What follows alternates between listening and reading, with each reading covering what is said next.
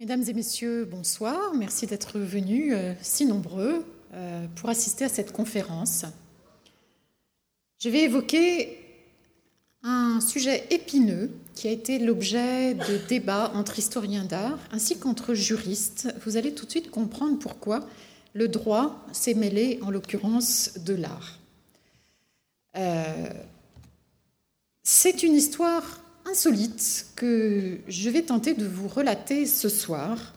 Euh, je l'ai un peu raconté dans le catalogue, mais j'ai essayé de trouver un moyen un peu différent de vous la raconter euh, ce soir. C'est l'histoire d'un jeune sculpteur que vous voyez ici, Richard Guinaud, né espagnol en terre catalane euh, en 1890 et mort il n'y a pas si longtemps à Antony en 1973. Voici Richard Guinaud, un an avant que ne commence sa collaboration avec le vieux peintre. Et pour tout de suite vous faire comprendre la différence de génération entre ces deux hommes, les voici, le jeune Guinaud en 1912 et Renoir la même année. Il s'agit de cette célèbre photo dont euh, Picasso s'est inspiré pour un dessin, euh, les deux étant présentés dans l'exposition. Renoir est né en 41, il a donc plus de 70 ans au moment où il s'associe avec euh, Guinaud pour créer des sculptures. Renoir a sculpté lui-même. C'est un complet autodidacte dans le domaine de la sculpture. Euh, il n'a jamais appris le modelage. Euh, néanmoins, il s'est livré à quelques essais et puis, il a toujours avoué que la sculpture l'intéressait. Contrairement à beaucoup de peintres, il a euh, un intérêt réel pour euh, tous les arts qui sont euh, créés dans la troisième dimension. Et il a raconté que lorsqu'il était jeune, il arpentait les salles de sculpture du Louvre, notamment parce qu'il n'y avait jamais personne. Il a eu beaucoup d'admiration en particulier pour la sculpture de la Renaissance, euh, la fontaine des innocents de Jean Goujon, par exemple, et aussi la, sculpture antique, comme je vais vous le, montrer tout à l'heure. Ces premiers essais en sculpture, en tout cas ceux qui sont conservés, sont un cadre de miroir, toujours dans la collection de Jacques Renoir, et puis aussi euh, deux portraits que j'ai voulu montrer dans, l'exposition. Euh, portrait de son jeune fils, Coco, qui a environ 6 à 7 ans au moment où, son père euh, réalise ce, profil. Vous voyez, quand je, parle, euh, quand je dis que Renoir est autodidacte euh, dans le domaine du modelage, vous vous rendez compte qu'il y a une forme de, naïveté hein, dans, cette, dans ces représentations. Regardez par exemple cette mèche curieusement placée, ce travail de, balayage, somme toute, assez, assez sommaire. Et en même temps, il y a une très grande fraîcheur dans ce portrait d'enfant qui est encore les cheveux longs comme c'était la mode à l'époque. Euh, voici euh, le, buste que Renoir a fait du même Coco, probablement un petit peu plus tard. Il a les cheveux légèrement plus courts. On pense que ce portrait date de l'époque où Coco euh, est entré à l'école. Donc ces œuvres n'ont aucune vocation au départ à être exposées. Euh, et encore moins à être éditeur. Il n'est pas question de les rendre publics ou de les, diffuser largement. Ce sont des œuvres intimes à usage purement privé. Mais voilà que quelqu'un est très intéressé par euh, ce travail-là. Il s'agit du marchand Volard, encore lui. Euh, Volard s'est déjà attaché à la personne de Mayol. Mayol qui a commencé d'abord par être peintre, par créer aussi des, des broderies. Et puis euh, Volard l'a encouragé à, devenir sculpteur. Dans le cas de Renoir, c'est beaucoup plus compliqué parce que vous avez vu ses premiers essais de sculpture dans les années 1906, 1907, 1908. À cette époque-là, Renoir est déjà atteint fortement de euh, polyarthrite rhumatoïde. Il peut difficilement euh, modeler, mais il y parvient quand même. Alors que bien plus tard, il suffit de regarder ses photographies Regardez l'état de, ses mains, très abîmées. Et voici une photographie qui montre euh, Renoir en 1918, donc au moment où sa collaboration avec Richard Guinaud euh, s'achève. Cette collaboration est très brève puisqu'elle dure entre 1913 et 1918. Elle correspond à peu près aux années de, la guerre. Et on se, rend très bien compte que ces mains recroquevillées sont bien incapables de modeler elles-mêmes. Euh, donc pour que des, des, sculptures entre guillemets de Renoir puissent être créées, il faut forcément s'adjoindre euh, un, sculpteur qui peut se servir pleinement de, ses dix doigts. Et la solution qui est euh, imaginée par Vollard, que vous voyez ici dans ce célèbre portrait de l'Institut Courtauld, qui date de 1908, il tient ici une, sculpture de Mayol entre les mains. Eh bien, euh, Vollard demande à Mayol s'il peut seconder en quelque sorte Renoir dans ce travail de modelage. Alors Mayol décline l'invitation, euh, non qu'il ne soit pas intéressé, parce que Mayol, à l'époque, donc pour vous le situer, il est né en 1861, il, est donc, euh, il a exactement 20 ans de plus que Renoir, et il, est, il a presque 30 ans de moins que Guinaud, donc il est entre les deux du point de vue des, générations. Ah, j'ai fait une, coquille à Banyuls, pardon. Euh, Mayol a déjà une œuvre de sculpteur derrière lui. Sa notoriété date surtout du Salon d'automne de 1905, quand il a exposé euh, une magnifique sculpture intitulée La Méditerranée. À l'époque, elle s'appelait euh, d'ailleurs simplement euh, Femme, hein, c'était un, titre très simple. voici un, exemplaire en marbre, il s'agit de celui du, du musée d'Orsay. C'est la première œuvre véritablement monumentale de Mayol qui remporte un très grand succès et qui le lance définitivement dans la carrière de sculpteur. Et aujourd'hui, ce qu'on retient surtout de Mayol, c'est évidemment euh, son œuvre de sculpteur. Donc vous imaginez bien que Mayol, sollicité euh, peu après par Vollard pour euh, aider Renoir à sculpter, décline l'invitation. Mais il conçoit l'idée de demander à un sculpteur encore plus jeune, ce sera Richard Guinaud. Pourquoi Richard Guinaud parce que Guinaud euh, a aidé Mayol, a été son assistant à partir de 1910 à Paris. D'autre part, Mayol connaît très bien euh, Renoir. Il a notamment fait son portrait. Voici le, bronze de ce buste célèbre. Euh, il s'agit de l'exemplaire du musée Renoir à Cagnes-sur-Mer. Et dans l'exposition, nous avons montré le bronze du Metropolitan Museum de New York. Donc ils ont des liens euh, assez étroits. Mayol rend visite à Renoir, fait son portrait, comme vous le voyez, mais il décline tout de même cette euh, invitation de Volard. Alors, quelle solution trouve-t-on? Avoir recours à Guinaud, et c'est là où, finalement, je me suis dit que le meilleur moyen de vous faire comprendre qui était Richard Guinaud était de vous parler brièvement de sa carrière. Qui était-il au moment où il rencontre Renoir et où il commence à travailler euh, avec lui à l'élaboration de ses sculptures? Alors, on, sait, il n'y a pas réellement de, publication euh, très fournie sur, euh, sur Richard Guinaud. C'est un travail qui est à faire. Donc, s'il y a parmi vous des, étudiants en, en, recherche de sujets de mémoire, je vous invite à y songer. Alors, Richard Guinaud est né à Gérone, ou Girona en espagnol, qui est euh, une, charmante ville très proche de la frontière euh, française. Euh, donc voici une, vue générale, une, ville avec un riche passé artistique, médiéval et renaissance notamment. Guinaud, entre, il est le fils d'un artisan ébéniste, c'est une filiation qui existe très souvent chez les sculpteurs, que l'on trouve par exemple chez, chez Bourdelle à la génération antérieure. Et il entre très tôt à l'école des arts de, Gérone, sa ville natale. Et tout naturellement, il monte en 1906 à, à, Barcelone, la capitale de la Catalogne, où il intègre une école des beaux-arts qui est assez célèbre, qu'en castillan on appelle la Lonja ou en catalan, accent non garanti, la Liotia.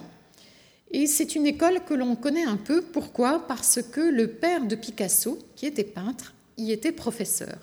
Et le hasard fait que, euh, en tout cas les, rencontres comme on en trouve souvent en histoire de l'art, font que euh, le père de Picasso est l'un des professeurs de Richard Guinaud à cette école des beaux-arts de, Barcelone.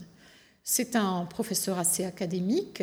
Je ne m'étendrai pas beaucoup sur lui. On sait que c'était un excellent technicien et qu'il était et que c'était un dépressif chronique, comme ce fusain réalisé par son fils le montre assez bien dans une attitude de, mélancolie et d'accablement. Dans cette école des beaux-arts, euh, on a la possibilité d'accéder à toutes sortes d'enseignements, pas seulement celui du dessin et de la peinture, et euh, Richard Guinaud est un excellent élève. Alors, où en est Barcelone à l'époque? C'est une ville qui est l'une des, l'une des villes les plus prospères euh, d'Europe à l'époque. C'est une ville aussi où se développe le modernisme, c'est-à-dire la version euh, euh, catalane de l'Art nouveau. Songez à Gaudi, par exemple, mais aussi d'autres artistes, et songez à ce fameux cabaret des quatre gats, des quatre chats, qui a permis à Picasso de fréquenter beaucoup d'artistes de, sa génération et aussi euh, d'élaborer un certain nombre d'œuvres très importantes de sa jeunesse. Donc voilà un peu le, contexte dans lequel euh, Richard Guinaud euh, passe, sa jeunesse studieuse à Barcelone. Alors les premières expositions de Richard Guinaud datent des années 1908-1910. Vous voyez, il a 18 ans, 20 ans. Et c'est là que Aristide Mayol, qui est aussi catalan, mais né à Banyuls, de l'autre côté de la frontière, le remarque. Et Mayol lui suggère de monter à Paris, ce qui n'a rien d'extraordinaire puisque beaucoup de ces artistes catalans et beaucoup d'artistes euh, tout court à l'époque euh, avaient la tentation de monter à Paris. À partir de 1910, donc, Richard Guinaud s'installe à, Montparnasse, rue Daguerre, et il commence à être l'assistant de, de Mayol. On emploie euh, d'habitude le terme de praticien pour désigner quelqu'un qui peut euh, effectuer un certain nombre de tâches techniques. Euh, mais Mayol considère que Guinaud, étant extrêmement doué, est parfaitement capable d'être un petit peu plus qu'un praticien et de l'aider à un certain nombre de, travaux. Donc je passe sur les, connaissances qu'il fait à l'époque. Voilà en tout cas un, exemple de, travaux, euh, d'œuvres réalisées par Richard Guinaud dans ces années-là.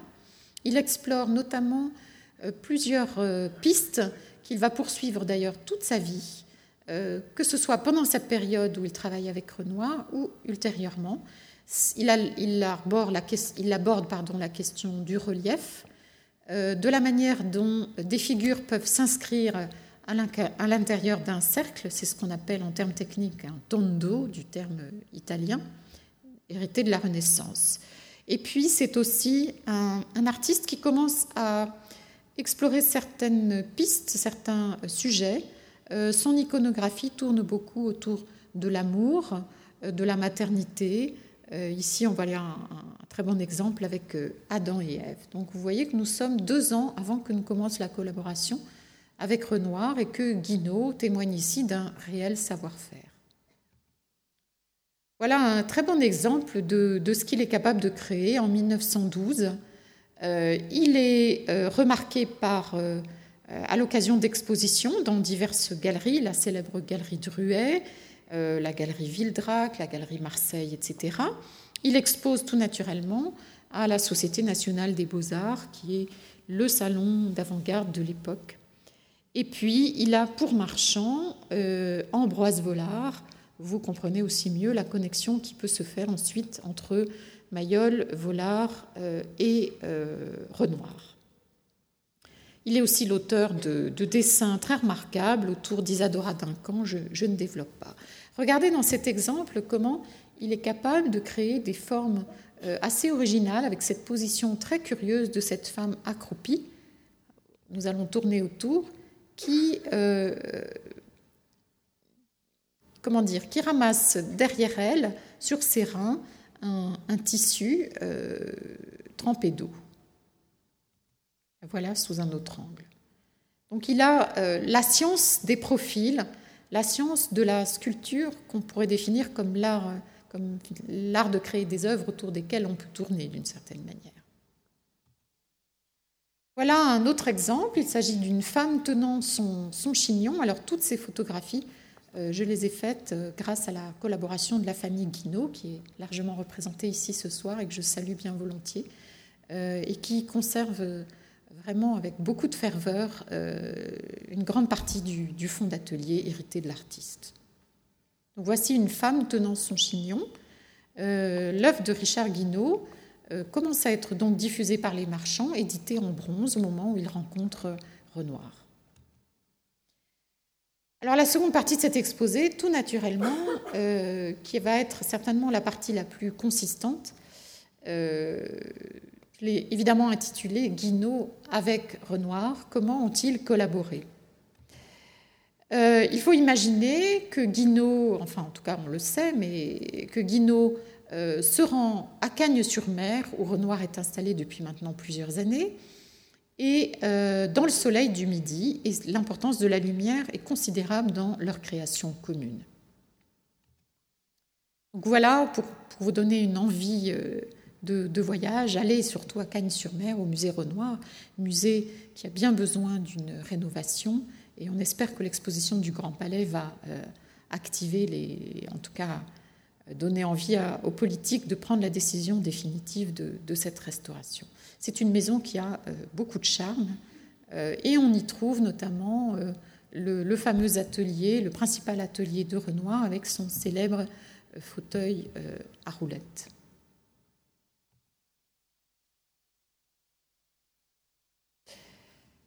Le travail que vont mener Renoir et, et, mon lapsus volar est significatif, Renoir et Guinaud, et mérite d'être expliqué Renoir n'est pas l'employeur de Guinaud, c'est Volard qui le paye. Nous avons euh, des lettres qui sont formelles à ce sujet, euh, des factures, euh, beaucoup de documents, il n'y a aucun doute là-dessus. Donc, c'est un arrangement à trois, finalement. C'est un, véritable trio.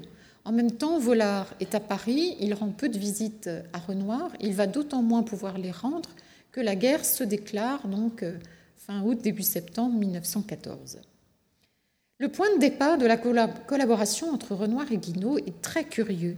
Il s'agit en fait d'une euh, volonté certainement commune de transposer, en quelque sorte, de faire passer une œuvre qui est en deux dimensions, sous la forme d'un tableau, d'une huile sur toile, de, lui faire gagner finalement la troisième dimension.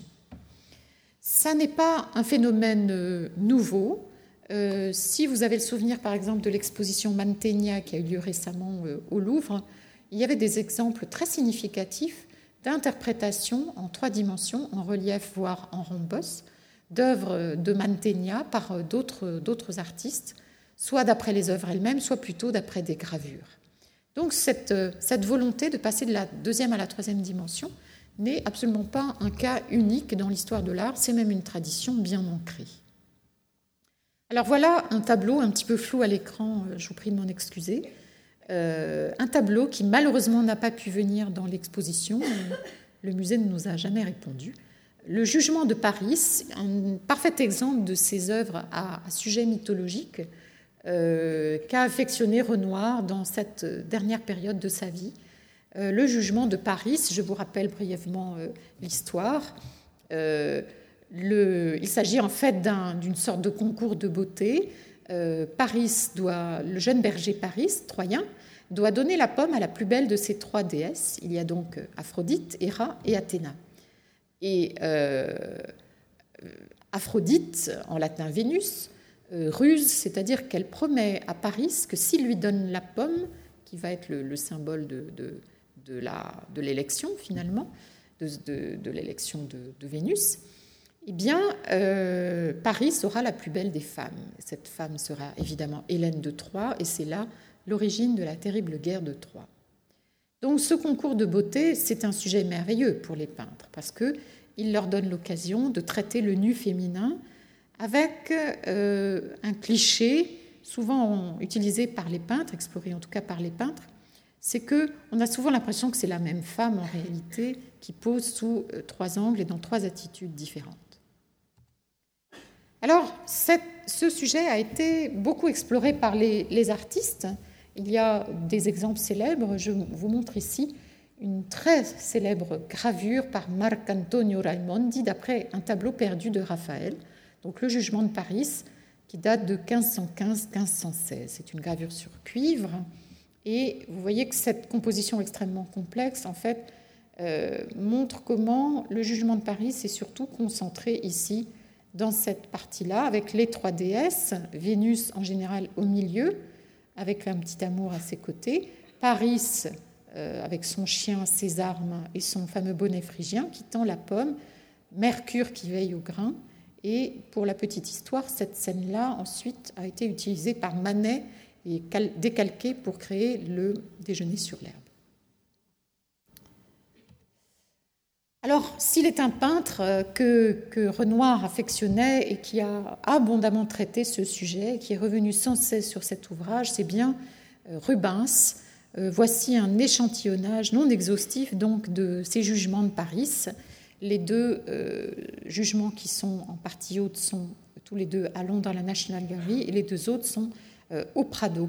Au Prado, Renoir les a vus puisqu'il a fait un voyage mémorable en Espagne en 1892, qui a certainement été l'un des facteurs déclenchants de son changement de, manière et de son orientation. Alors, voilà un exemple de, la manière dont ce motif de la, gravure de Raimondi a été médité et réutilisé, par exemple, dans des faïences de la, Renaissance, avec plus ou moins de, de naïveté. Donc, quand Renoir traite ce sujet, il s'inscrit dans une longue tradition de la peinture et de l'art occidental plus largement. Voici ce qu'en fait euh, Renoir. Euh, il y a ce tableau d'Hiroshima dont il existe une autre version.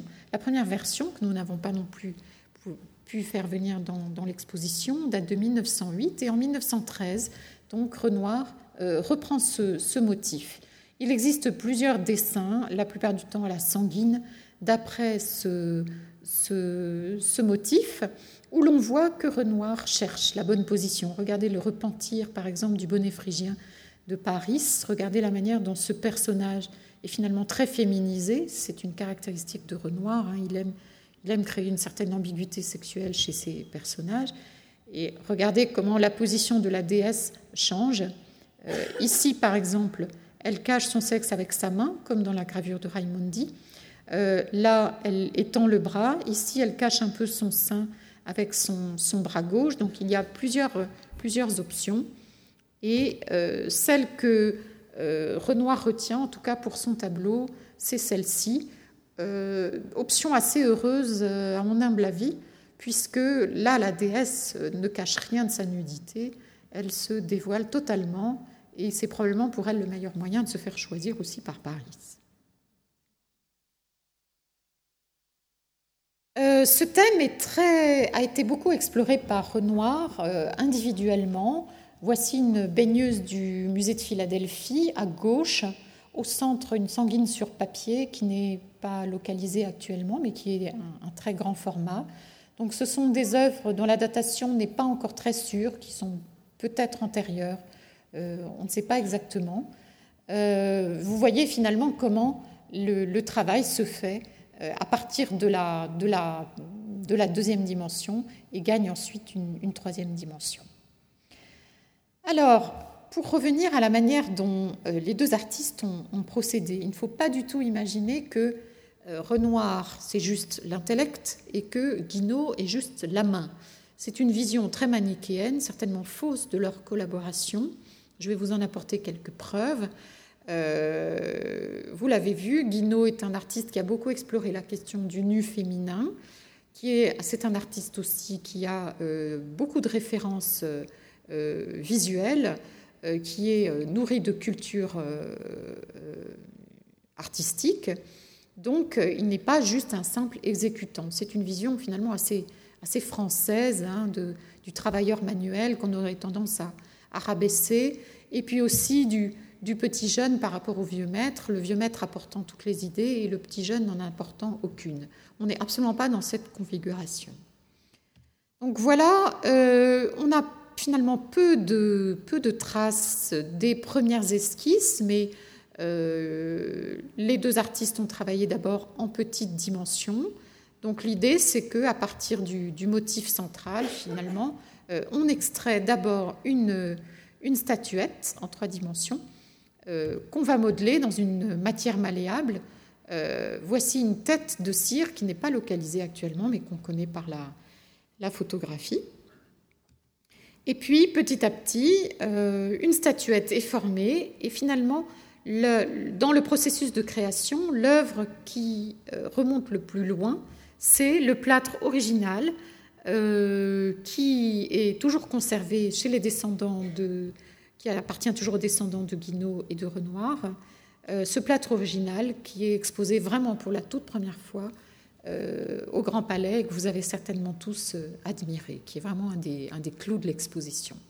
Alors voilà le, plâtre comme nous l'avons euh, découvert. il a fallu le dépoussiérer et le restaurer un tout petit peu pour, pour l'exposition, mais il est aujourd'hui en majesté dans les salles. pour la petite histoire, ça c'est pour vous distraire un peu et pour vous montrer que les œuvres n'arrivent pas par l'opération du Saint-Esprit dans nos salles. voici donc la Vénus Victrix dans son camion. On vient d'ouvrir la, la caisse, on est, est devant le Grand Palais, et puis on va la faire sortir euh, sur ses roulettes pour la cheminer ensuite et la monter sur son socle. J'aime autant vous dire que cette opération euh, nous a euh, occasionné quelques frayeurs et qu'il va falloir la refaire dans l'autre sens, bien entendu. Voilà. Alors, il existe euh, euh, évidemment une, petite version un petit peu plus esquissée qui vous donne une idée aussi de, la manière dont, les deux artistes ont, travaillé. Euh, il y a quelques variantes entre cette petite version. Donc, alors évidemment, là, à l'écran, vous avez l'impression qu'elle est très grande, mais dans l'exposition, vous avez vu qu'on l'a, on l'a montrée dans une petite vitrine adjacente. et je vous en reparlerai ensuite. Il y a une sorte de cartel en image puisque euh, Renoir et Guinaud ont eu l'idée d'ajouter la scène elle-même du jugement de Paris sur le socle. Donc la, déesse ici vient de recevoir la pomme, alors que dans le tableau, la pomme est encore dans la main du berger Paris. Donc elle est élue, elle peut vraiment euh, dévoiler toute sa beauté et nous faire finalement nous-mêmes juges de ses charmes. Alors la, grande version et la petite version, avec ou sans socle, ont donné lieu à des éditions anciennes et aussi plus, plus récentes. Euh, l'édition du Grand Bronze étant maintenant euh, arrêtée, le nombre d'exemplaires a été euh, atteint. Cette œuvre a été acquise par beaucoup de très grands musées dans le monde, dont je vous épargne la liste, mais ne soyez pas étonnés si jamais vous avez l'occasion de voyager, de la retrouver en bronze dans divers grands musées du monde. Alors, ce qui est tout à fait euh, exceptionnel dans cette euh, collaboration, finalement, c'est que euh, c'est l'ambition dont font preuve ces, deux artistes. Il y a d'abord l'idée qu'il faut en fait se, mesurer à la grande tradition. Autant Renoir, avec son tableau, ses deux versions du tableau du jugement de Paris, s'est mesuré à la tradition de Raphaël ou de Rubens, excusez du peu, autant là, euh, avec cette Vénus, Vénus Victrix, en latin Vénus victorieuse, il se mesure à des grands antiques comme la Vénus d'Arles et la Vénus Médicis. Et par exemple, cette, cette concurrence euh, revendiquée peut, se, peut se mesurer. par exemple, on sait dans une lettre à son ami Albert André en février 1914, Renoir demande les dimensions exactes, euh, je cite, la grandeur exacte du talon au-dessus de la tête d'une statue de femme grecque telle que la Vénus d'Arles, la voici au centre, et la Vénus Médicis ou autre.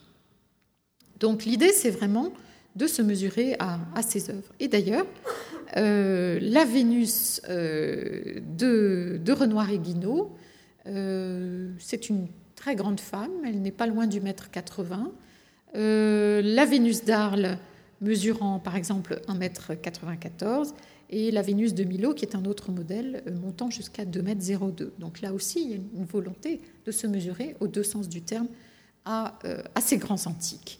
Et la comparaison est assez édifiante puisque tout en se mesurant à cette tradition, finalement, Guinaud et Renoir ont réussi à créer un canon qui n'est pas celui de l'antique, qui est très différent. Euh, remarquez par exemple comment euh, Guinaud et Renoir ont volontairement bombé le, ventre de la statue, ce qui n'est pas le cas dans la Vénus d'Arles ou la Vénus Médicis, par exemple. Comment les seins sont assez petits et très écartés. C'est le cas pour la Vénus d'Arles, dont les seins ont été, paraît-il, retaillés par Bouchardon.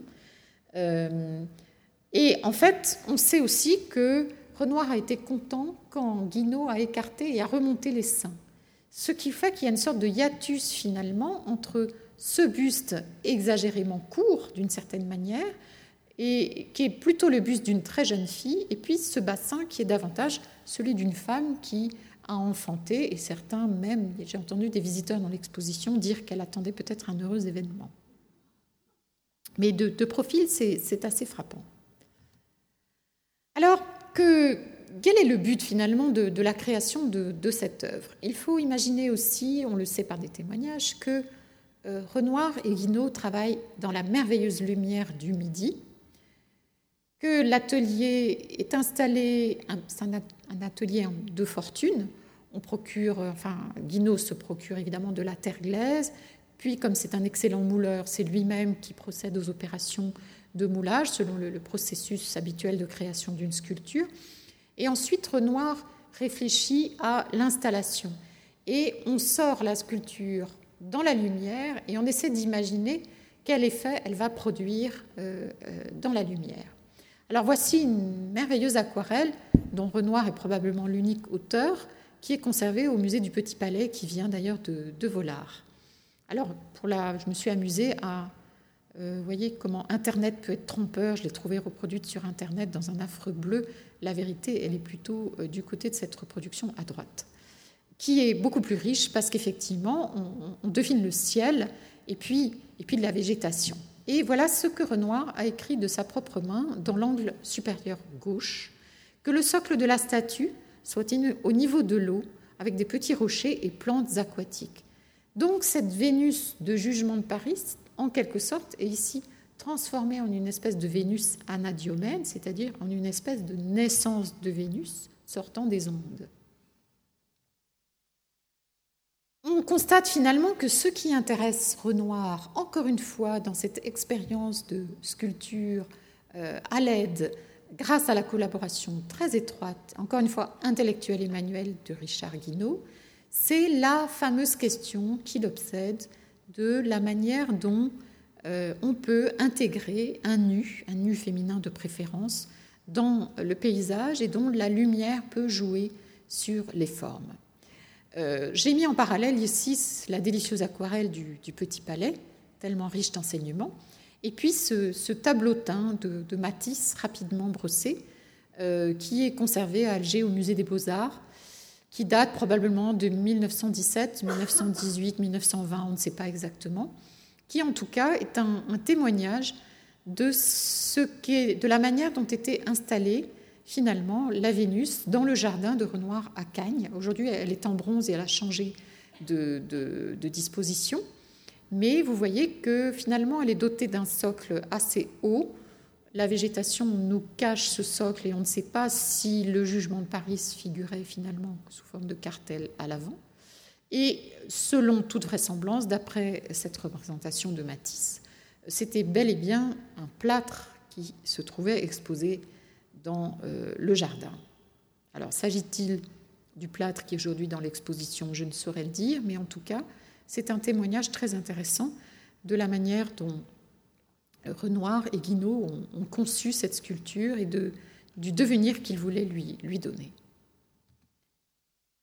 Voilà un, exemple de, parallèle. Vous voyez que le, finalement, le, travail de Renoir euh, euh, en sculpture n'est pas très éloigné de, celui qu'il produit euh, en peinture. Alors cette Vénus Victrix a été exposée pour la première fois en 1916 pendant la guerre lors d'une exposition à Paris qu'on appelle la Triennale, qui est une exposition un peu atypique, qui n'est pas vraiment le salon annuel et qui, avait été organisée au profit des, soldats. On est quand même l'année de Verdun. Enfin, voilà, c'est euh, donc inutile de vous dire qu'elle est passée quand même un petit peu euh, inaperçue. Mais les sculpteurs euh, l'ont, certains sculpteurs l'ont fortement admirée, dont Mayol. Et c'est là que les inspirations vont dans un sens ou dans l'autre. J'y reviendrai. Et puis, après la guerre, on a porté un petit peu plus d'attention à, cette œuvre. Et il est vrai que Vollard, très vite, a édité les sculptures issues de cette œuvre de collaboration entre euh, Guinaud et Renoir. Donc la Vénus, par exemple, a été éditée euh, en petite taille et puis en, grande taille.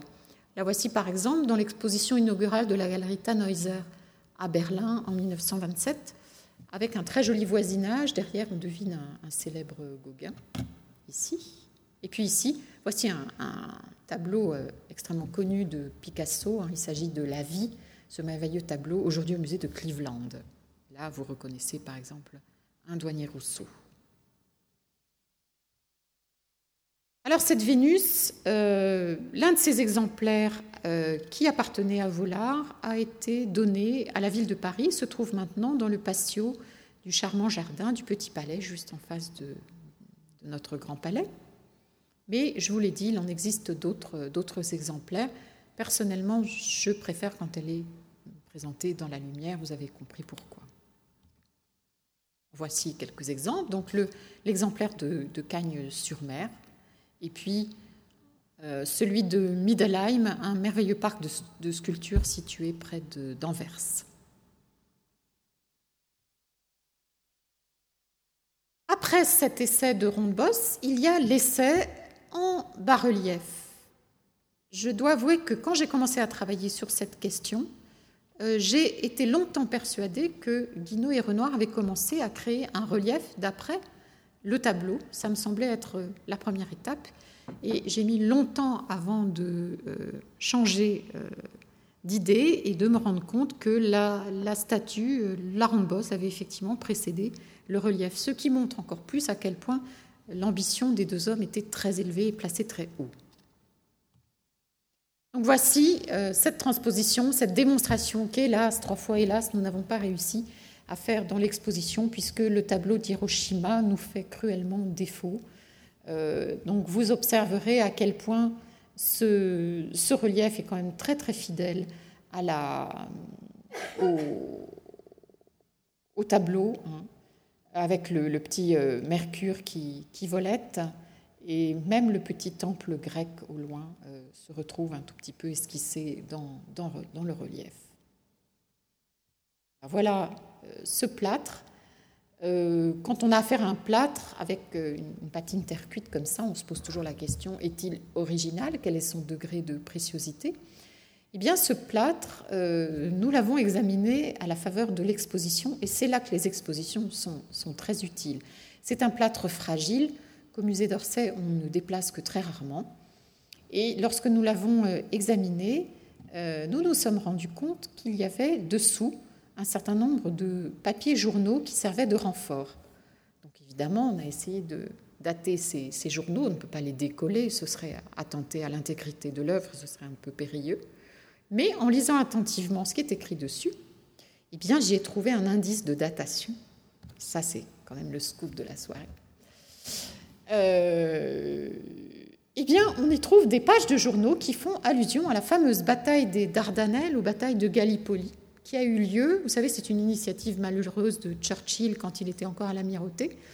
Euh, bataille des Dardanelles qui a été extrêmement meurtrière, qui a été un vrai fiasco, et qui a occupé la une des journaux entre novembre 1914 et août 1915. Donc ça nous donne bien euh, la preuve que ce plâtre est passé entre les mains de Richard Guinaud euh, dans ces années-là et que donc ça nous donne une idée aussi de la date d'achèvement de, ce relief euh, de très belle qualité. Voilà. Comme quoi, les expositions sont très utiles parce qu'elles nous font revenir tout simplement aux œuvres et elles nous font les regarder sous toutes les coutures, c'est le cas de le dire. Voici euh, la comparaison. Vous comprenez bien ici que ce tout petit relief correspond en fait à une esquisse pour ce euh, grand, grand relief et la démonstration est ici achevée. Donc ce travail tout à fait extraordinaire de passage de la deuxième à la, troisième euh, dimension n'est certainement pas la, moindre des réussites de ces, de deux artistes qui ont vraiment réussi un travail de transposition mais aussi de création originale qui occupe, à mon sens, une place euh, vraiment très importante dans l'histoire de la sculpture occidentale, place qui n'est hélas pas toujours euh, reconnue. Et vous lirez beaucoup d'ouvrages, même récents, sur la sculpture occidentale dans ces années-là, qui omettent la contribution essentielle, à mes yeux, de Guinaud et Renoir. Quand je vous disais que la collaboration de Guinaud euh, n'était pas juste manuelle, dans le, fond de la famille Guinaud, euh, on trouve des dessins sur le thème du jugement de Paris qui sont difficiles à dater. Mais regardez comment ici on trouve finalement le motif d'une certaine manière inversé droite-gauche. Vous reconnaissez ici Mercure avec son pétase, hein, son petit casque ailé et son caducé. Ici, euh, Paris avec son bonnet phrygien, agenouillé, tendant la pomme à Vénus au centre, avec euh, les, déesses et quelques petits tâtonnements dans euh, l'organisation de la composition. Ici, on est davantage dans une composition en frise proche du relief. En revanche, dans ce dessin à la plume, euh, le travail est à nouveau une recherche très caractéristique de Richard Guinaud, comme je vous l'ai déjà dit, d'installation de la composition dans un cercle, dans un tondo. Et ici, il a repris euh, une position qui est beaucoup plus proche de celle de la gravure de Marc-Antonio euh, Raimondi. Voilà une petite comparaison d'un dessin de Renoir pour le jugement de Paris et puis du dessin de Guinaud. Alors Guinaud a-t-il réalisé ses esquisses au moment où il travaillait avec Renoir? Sont-elles antérieures, ultérieures? Pour le moment, nos, connaissances ne sont peut-être pas assez euh, fournies pour pouvoir euh, l'affirmer. En tout cas, personnellement, je ne m'y risquerai pas encore. L'une des grandes réussites de la collaboration entre Guinaud et Renoir, ce sont ces, œuvres qui sont présentées en pendant dans l'exposition, dont il existe des bronzes dans les collections du musée d'Orsay.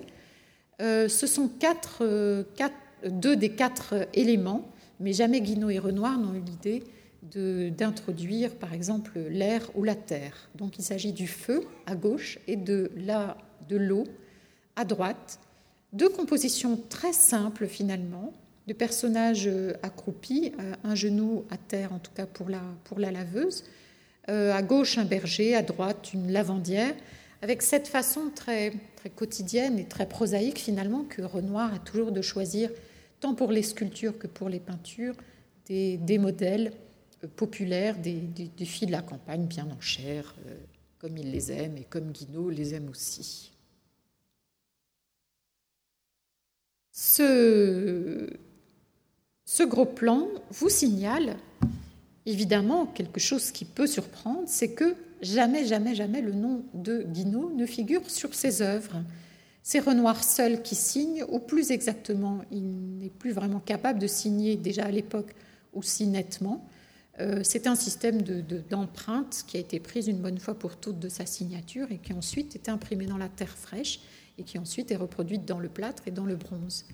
Donc, euh, selon les habitudes de l'époque, euh, celui qui aide finalement le maître, le petit jeune pour parler familièrement, qui aide le vieux maître, euh, n'a pas le droit de signer. Et c'est certainement la volonté du marchand que de vouloir cette unique signature de Renoir et que de mettre de, côté le nom, le nom de Guinaud, qui est somme toute quelqu'un d'assez obscur, en tout cas quelqu'un qui commercialement pour lui a nettement moins de valeur que Renoir. Et c'est ce qui va faire le malheur d'une certaine manière de Richard Guinaud. Alors voici, j'y reviendrai par la suite, voici donc euh, la manière dont cette petite laveuse est ensuite euh, modifiée considérablement et retranscrite cette fois-ci en grande dimension. Le feu ou petit forgeron n'a jamais été traduit en, en grande dimension, n'a jamais été agrandi, tandis que la laveuse, elle, l'a été et c'est là où il y a une merveilleuse trouvaille plastique. Regardez comment ces linges mouillés, hein, lourds, euh, alourdis par l'eau, forment en quelque sorte deux cariatides euh, qui créent un effet absolument merveilleux. Alors à droite, c'est là une très mauvaise photographie prise de l'installation habituelle de l'œuvre, qui est un peu dans un, petit coin au musée d'Orsay, il faut bien le dire, et qui est beaucoup plus en majesté euh, ici aux Galeries nationales. Voici là encore les coulisses de l'exploit, ce, bronze volumineux, très lourd, sortant de sa caisse et prêt à être acheminé sur son socle. grâce à l'entreprise André Chenu. Et puis, la manière dont nous l'avons installé, et là encore, comme tout à l'heure, la Grande Vénus tenait très bien à côté de la vie de Picasso, et bien ici, regardez ce, voisinage entre Renoir, Guinaud et Picasso. vraiment, l'œuvre sculptée ici ne, ne pâtit pas du tout de ce voisinage extrêmement prestigieux. Donc on est ici en cours d'installation, vous voyez le texte qui n'est pas encore tout à fait prêt à être installé euh, sur place. Nous avons aussi pris l'option, petite parenthèse, de ne pas présenter l'œuvre sur un socle élevé, mais de la présenter beaucoup plus bas, conformément à la volonté de, Renoir, euh, de telle sorte qu'elle a l'air finalement de flotter euh, sur l'eau. D'être vraiment, en tout cas, au bord d'un lavoir. Alors nous n'avons pas montré dans, l'exposition ces œuvres parce qu'elles se réfèrent finalement à des peintures bien antérieures. Euh, voici une maternité qui date de 1915-1916, pardon pour ma photographie qui n'est pas formidable. Euh, c'est un, exemplaire en bronze du musée de Cagnes-sur-Mer qui a le mérite, grâce à la cheminée, de vous donner un peu une, échelle de, ce bronze. Euh, Madame Renoir est morte en 1915. Le peintre en a été fort chagriné et Richard Guinaud aussi, euh, qui partageait finalement la, vie de cette famille euh, à, Cagnes-sur-Mer. Et Renoir a demandé à Guinaud de se charger de, cette sculpture rétrospective, qui là aussi est une curieuse tentative de transcription en trois dimensions d'un tableau bien antérieur, qui est encore conservé en, en collection particulière. Donc il y a vous voyez un écart de 30 ans en fait entre cette création et puis le tableau originel. Même schéma, euh, même processus de création entre ce buste, là aussi que nous n'avons pas mis dans l'exposition, euh, qui date de ces mêmes années. Ici, c'est une version en mortier polychrome conservée au musée d'Orsay, malheureusement qui a perdu une partie de sa polychromie. Et le tableau originel est une huile sur toile, donc conservée au musée de Philadelphie. Donc là aussi, il a fallu que, Richard Guinaud, euh, d'une certaine manière, abandonne son propre style, en tout cas, euh, se coule plus encore certainement que dans le travail fait autour du jugement de Paris, se coule dans, un, style qui est vraiment éloigné du sien. Donc, vraiment, je trouve cette façon de s'adapter au style d'un peintre, euh, et même un style très antérieur, très remarquable finalement. Euh, je ne suis pas sûre que tout artiste, tout sculpteur euh, serait capable de, de cette adaptation et de cette souplesse et surtout de cette modestie. Donc pour la petite histoire, c'est techniquement un mortier de chaux hydraulique et de sable polychromé suivant le procédé de la fresque, c'est-à-dire pendant que le mortier est encore humide. C'est tellement complexe que je l'ai écrit à l'écran vous voyez que cette œuvre est, d'une, quand même d'une, fraîcheur très remarquable. La collaboration va cesser euh, en 1918. Euh, d'abord, alors pour quelles raisons On a souvent dit, sans aucune preuve, que Renoir et Guinaud ne s'entendaient pas. C'est tout le contraire. On en a plusieurs témoignages, soit directs, soit de l'entourage euh, des proches du peintre. Euh, en tout cas, il semblerait tout simplement que Renoir, vieillissant, ait eu envie peut-être d'arrêter de, s'intéresser à la sculpture, ou en tout cas, il n'avait pas dit encore, pardon, il n'avait pas dit encore tout ce qu'il avait à dire euh, en peinture. Et finalement, euh, Guinaud a raconté, et il y a eu aussi d'autres témoignages, que finalement, il, créait beaucoup tout seul dans son atelier pendant que Renoir peignait dans le sien. Donc, chacun commence à suivre un peu son, son chemin. Et puis, euh, il semblerait aussi que Renoir ait pris ombrage de l'aspect très commercial qu'avait pris cette production. Euh, Renoir n'a probablement jamais vu lui-même les œuvres dans leur état définitif. Euh, on sait par des factures, là encore, et des lettres, que Guinaud donc, créait les œuvres en cire et puis surtout en terre, qu'il les moulait lui-même en plâtre. On a des factures de plâtre pour Cagnes-sur-Mer. Ensuite, il faisait acheminer les œuvres à Paris. Il les réceptionnait lui-même dans son atelier. Il euh, retouchait un peu le, plâtre. Il amenait le plâtre chez le fondeur et ensuite il suivait euh, la fabrication, euh, la transcription donc en, bronze. Et puis Vollard écoulait ensuite ses, bronzes.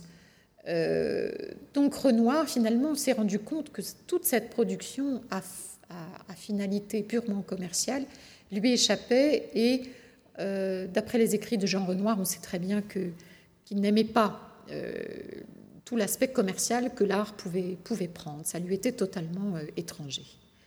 Donc, pour plusieurs raisons que je viens de, vous énumérer, et peut-être y en a-t-il d'autres, Renoir a souhaité se, séparer de, Guinaud, mais comme il n'était pas son employeur, il en a fait la demande à Vollard qui a, fini par, par admettre qu'il devait se, effectivement euh, arrêter cette collaboration.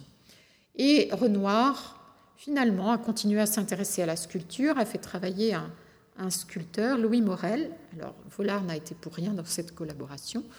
Euh, et le résultat, qui est assez médiocre, qui est nettement inférieur à, ce que Guinaud a pu faire avec Renoir, euh, j'ai quand même tenu à l'exposer ici même au Grand Palais, dans la charmante petite salle consacrée au, décor de Renoir, où elle, trouve vraiment toute sa place.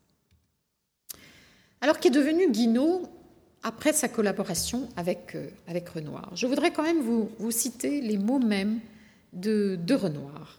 Euh, lorsqu'il s'est séparé de, lui, euh, voici ce qu'il a dit. Euh, Volard, à l'empreinte de ma signature, va-t-il l'utiliser telle une marque de fabrique? Sur, toutes sortes de machines peut-être réussies que j'ignore Par ailleurs, Renoir a toujours dit du bien de, de Guinaud, en tout cas pendant l'année qui lui a resté à vivre après, leur, séparation. Et c'est ainsi qu'il n'a eu de cesse de le recommander. Par exemple, il l'a recommandé au, sculpteur euh, académique Albert Bartholomé en disant ceci. Il est d'une habileté incomparable. C'est un homme charmant que je ne voudrais blesser à aucun prix et qui a fait tout ce qu'il fallait pour m'être agréable. Ceci pour faire taire les, rumeurs selon lesquelles euh, ils ne se sont pas entendus. C'est vraiment tout le contraire. À partir de là, l'œuvre de commune de Renoir et de Guinaud a continué à être commercialisée. Elle a eu beaucoup de succès dans les années 20 et 30.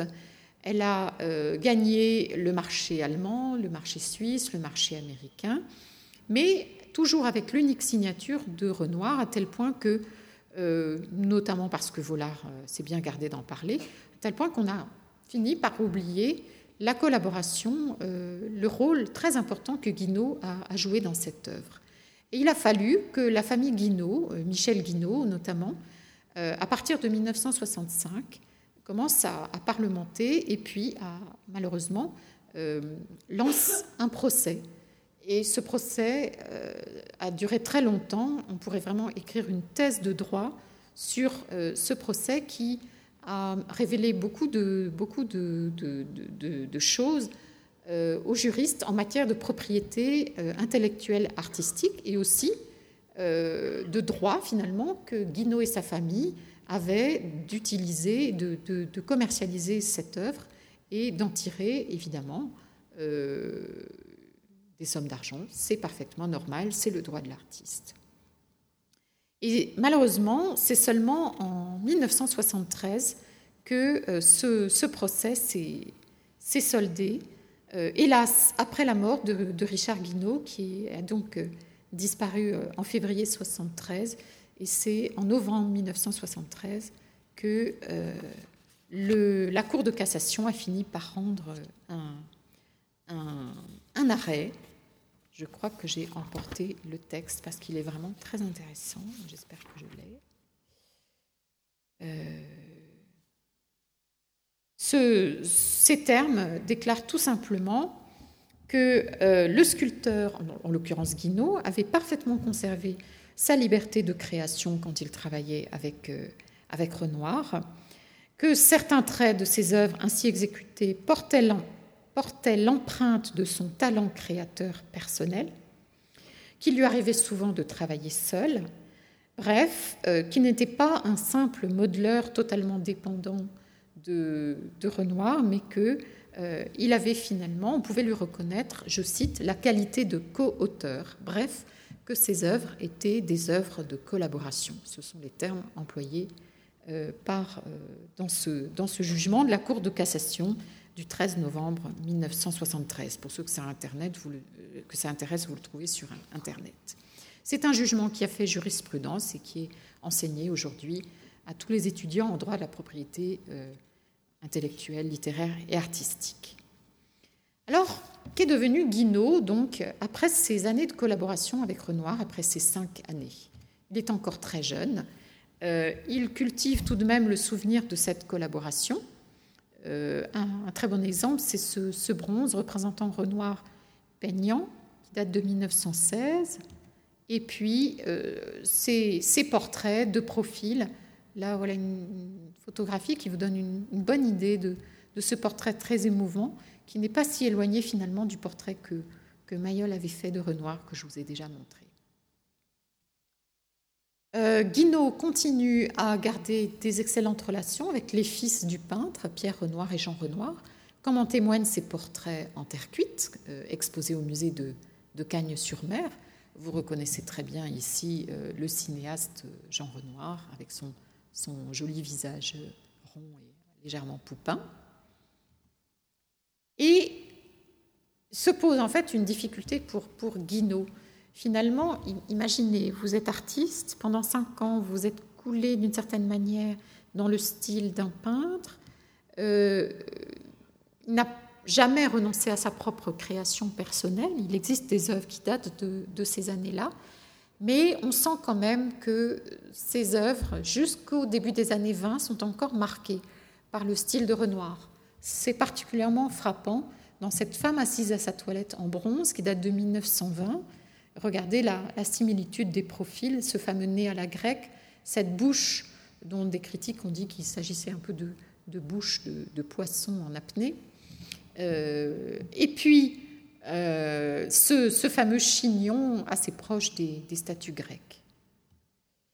Voilà un très bon exemple aussi de cette technique très caractéristique de, de Guinaud, qu'il a adopté avant de travailler avec Renoir, qu'il a utilisé pendant qu'il travaillait avec Renoir et qu'il continue d'utiliser ensuite. C'est une technique que l'on peut qualifier de technique à facettes.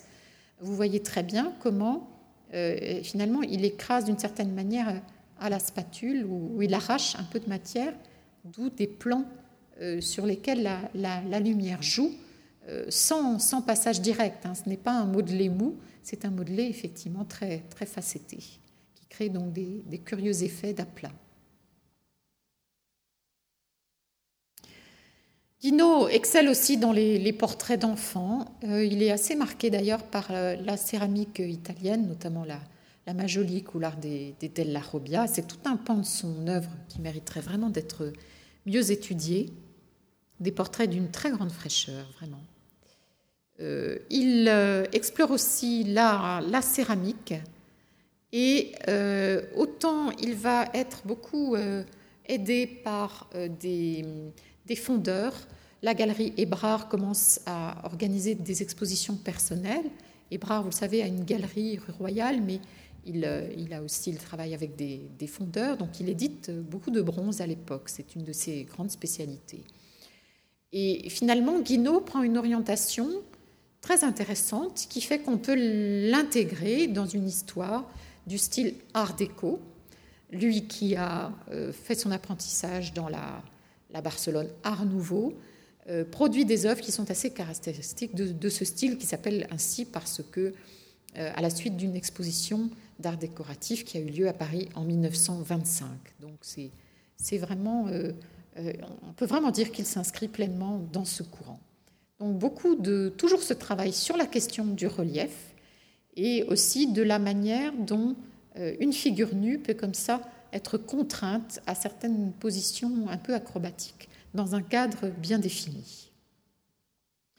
Euh, Guinaud va aussi euh, signer un contrat avec la manufacture de Sèvres qui va éditer ses œuvres pendant plusieurs années. Euh, Guinaud va créer beaucoup de, vases. En voici un, échantillonnage avec un, sens de la couleur et beaucoup d'oxyde de, manganèse et de fer utilisés pour, euh, pour les glaçures. Et il va aussi, un peu dans la continuité de sa collaboration ancienne avec Mayol, vous voyez, travailler donc cette, question du relief, relief saillant ou relief ici rentrant. Là, c'est une œuvre de Mayol savait à Orsay, qui est taillée dans une rondelle de bois. Hein. vous voyez la fente euh, radiale ici. Euh, et vous voyez que le, le motif est obtenu par l'enlèvement et non pas l'ajout de matière par rapport à la surface. Si vous prenez la rondelle de profil, c'est creusé en profondeur et non pas par matière ajoutée. En revanche, Guinaud, lui, euh, travaille aussi à des, œuvres extrêmement décoratives. Voici une délicieuse femme assise au raisin, très très caractéristique de, son style art déco dans les années 1925. Euh, Cette orientation est particulièrement intéressante parce que, alors qu'il avait finalement créé une œuvre particulièrement monumentale avec euh, la Vénus Victrix, la Vénus victorieuse, eh bien, euh, contrairement à beaucoup de ses contemporains qui finalement ont bénéficié d'une certaine manière de la, manne des nombreux monuments aux morts de la Grande Guerre, lui ne s'oriente pas dans cette direction et travaille vraiment dans la direction des arts décoratifs, explorant diverses techniques, divers matériaux, la céramique et le bronze, le métal, mais aussi euh, l'ivoire, euh, certains matériaux assez insolites à l'époque. Euh, et c'est ainsi aussi qu'il va être récompensé, cette fameuse exposition des arts décoratifs de 1925, récompensé pour ses innovations dans le domaine du métal et de la céramique. Voilà euh, aussi un échantillonnage de son travail sur la couleur, très marqué certainement par, l'Italie et peut-être aussi par, ses origines espagnoles et, et catalanes. Donc une cheminée toujours en place chez ses descendants, et puis euh, un plat euh, très particulier qui peut-être doit un petit peu euh, à Mayol et puis aussi à, Renoir, hein, toujours cette obsession des, baigneuses dans le paysage. J'ai une affection particulière pour cette pomone, très caractéristique de l'art déco, avec ce magnifique drapé, qui existe aussi en ébène. Donc voilà pour euh, euh, le devenir de, de Guinaud. Je vous ai montré un tout petit échantillonnage de son œuvre. Encore une fois, le catalogue raisonné euh, reste à faire et surtout à, publier. La famille a déjà beaucoup travaillé sur ces questions-là. Donc avis aux amateurs, avis aux, éditeurs. L'œuvre de Guinaud est très peu exposée, même conservée dans les musées. Il y en a quelques exemples aux arts décoratifs, par exemple. Mais euh, pour ma part, je considère vraiment qu'un musée dédié à la sculpture des années 30, pourquoi pas le musée de Roubaix ou le musée de Boulogne-Billancourt ou d'autres, euh, mériterait vraiment d'accueillir euh, tout ou partie de ce, ce fonds d'atelier qui est vraiment extrêmement bien conservé par, par ses descendants. Donc ceci pour remuer un peu le, couteau dans la plaie, pendant que Guinaud produit cette œuvre essentiellement à vocation décorative, et ce jusque dans les, années 55, euh, 60 euh, et même au-delà. Euh, au moment où il meurt en 1973, son art est d'une certaine manière dépassé, notamment parce que l'histoire de l'art en France est hélas beaucoup centrée sur l'histoire des avant-gardes, le grand récit de l'art moderne, comme disent mes collègues du Centre Pompidou, et néglige beaucoup tous ces artistes qui ont continué à créer de l'art essentiellement uniquement figuratifs et qui n'ont pas pris, eux, la voie de l'abstraction. Or, ces artistes méritent vraiment toute notre attention et c'est probablement aussi à cause de cela, pas seulement parce qu'il a été éclipsé par, euh, Renoir, que l'œuvre de Guinaud est aujourd'hui un petit peu tombée dans l'oubli, en tout cas qu'il est euh, fortement euh, négligé par les historiens de l'art. Il faut quand même rendre hommage à un précurseur. Il s'agit de l'historien et conservateur belge Paul Hazarts, c'est ainsi qu'on prononce, qui en 1947 a fait paraître un Renoir sculpteur, voici l'édition euh, anglaise, euh, qui le premier a vraiment euh, mené l'enquête. Dès 1941, en fait, il a interrogé Richard Guinaud lui-même, et puis c'est en 1947, après la guerre, que cet ouvrage a pu euh, être, publié, qui, pour la première fois, balaye les idées reçues et révèle que euh, ce n'est pas seulement euh, Renoir qui a, qui a sculpté, mais que, sur le plan pratique, c'est vraiment Guinaud qui a modelé et que Renoir en était bien incapable à l'époque. C'est un ouvrage sur lequel, quand j'ai commencé mes recherches, non sans hésitation d'ailleurs, euh, j'avais le plus grand scepticisme et on se rend compte en, consultant cet ouvrage qu'il finalement il y a peu d'erreurs. Il y a une tentative de catalogue raisonné, mais à l'époque, en 1947, on ne publiait pas ces sources, donc il n'y a pas de notes en bas de page, il, y a une bibliographie assez succincte.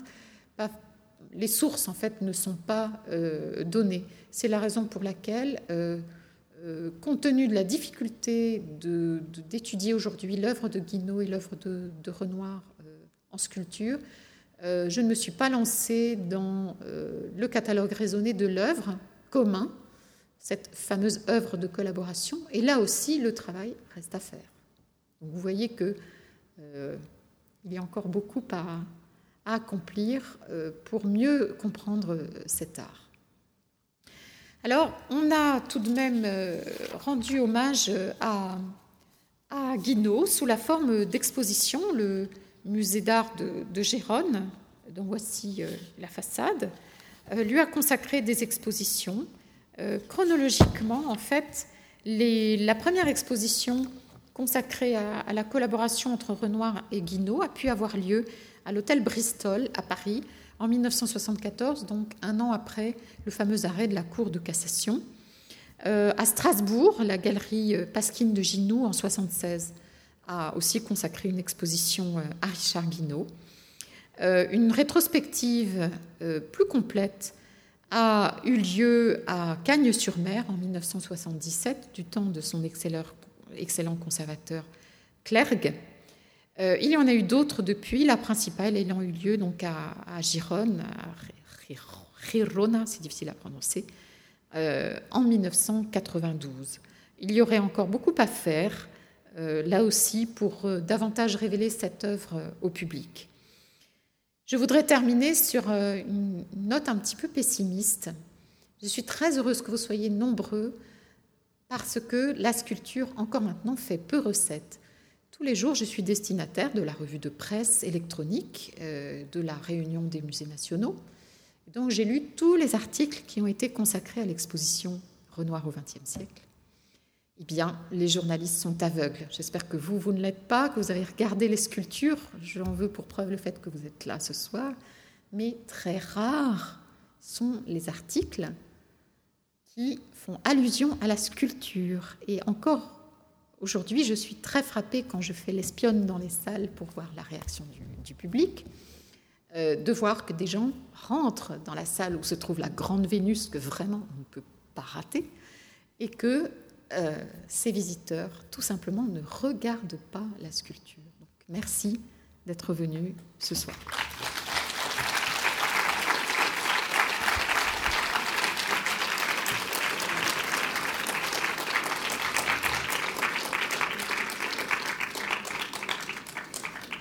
Si vous avez des questions, euh, n'hésitez pas. Je voulais vous poser une question euh, pratique, juridique, enfin je ne sais pas. À partir du moment où euh, la participation de Guinaud comme auteur est reconnue après le, 73, donc, comme, comme co-auteur des œuvres, est-ce que du coup sa signature est supposée apparaître? Sur les œuvres déjà je, ne l'ai pas précisé, mais euh, à la suite de ce jugement, évidemment, euh, la famille Guinaud a conclu un accord avec la famille Renoir, conformément au jugement, selon laquelle une édition commune pouvait être euh, engagée. Et donc, dans cette édition, les deux noms figurent évidemment sur, sur les bronzes. si vous voyez des bronzes, écrit Guinaud Renoir, vous savez parfaitement que qu'elles sont postérieures. Voilà. Donc ce que je voulais demander, c'est qu'on n'impose pas euh, euh, au, bronze déjà édité d'être resigné. Non, non, non, ça n'a pas, ça n'a pas un effet euh, rétroactif. C'est une excellente question. Bien, je vous remercie de votre attention.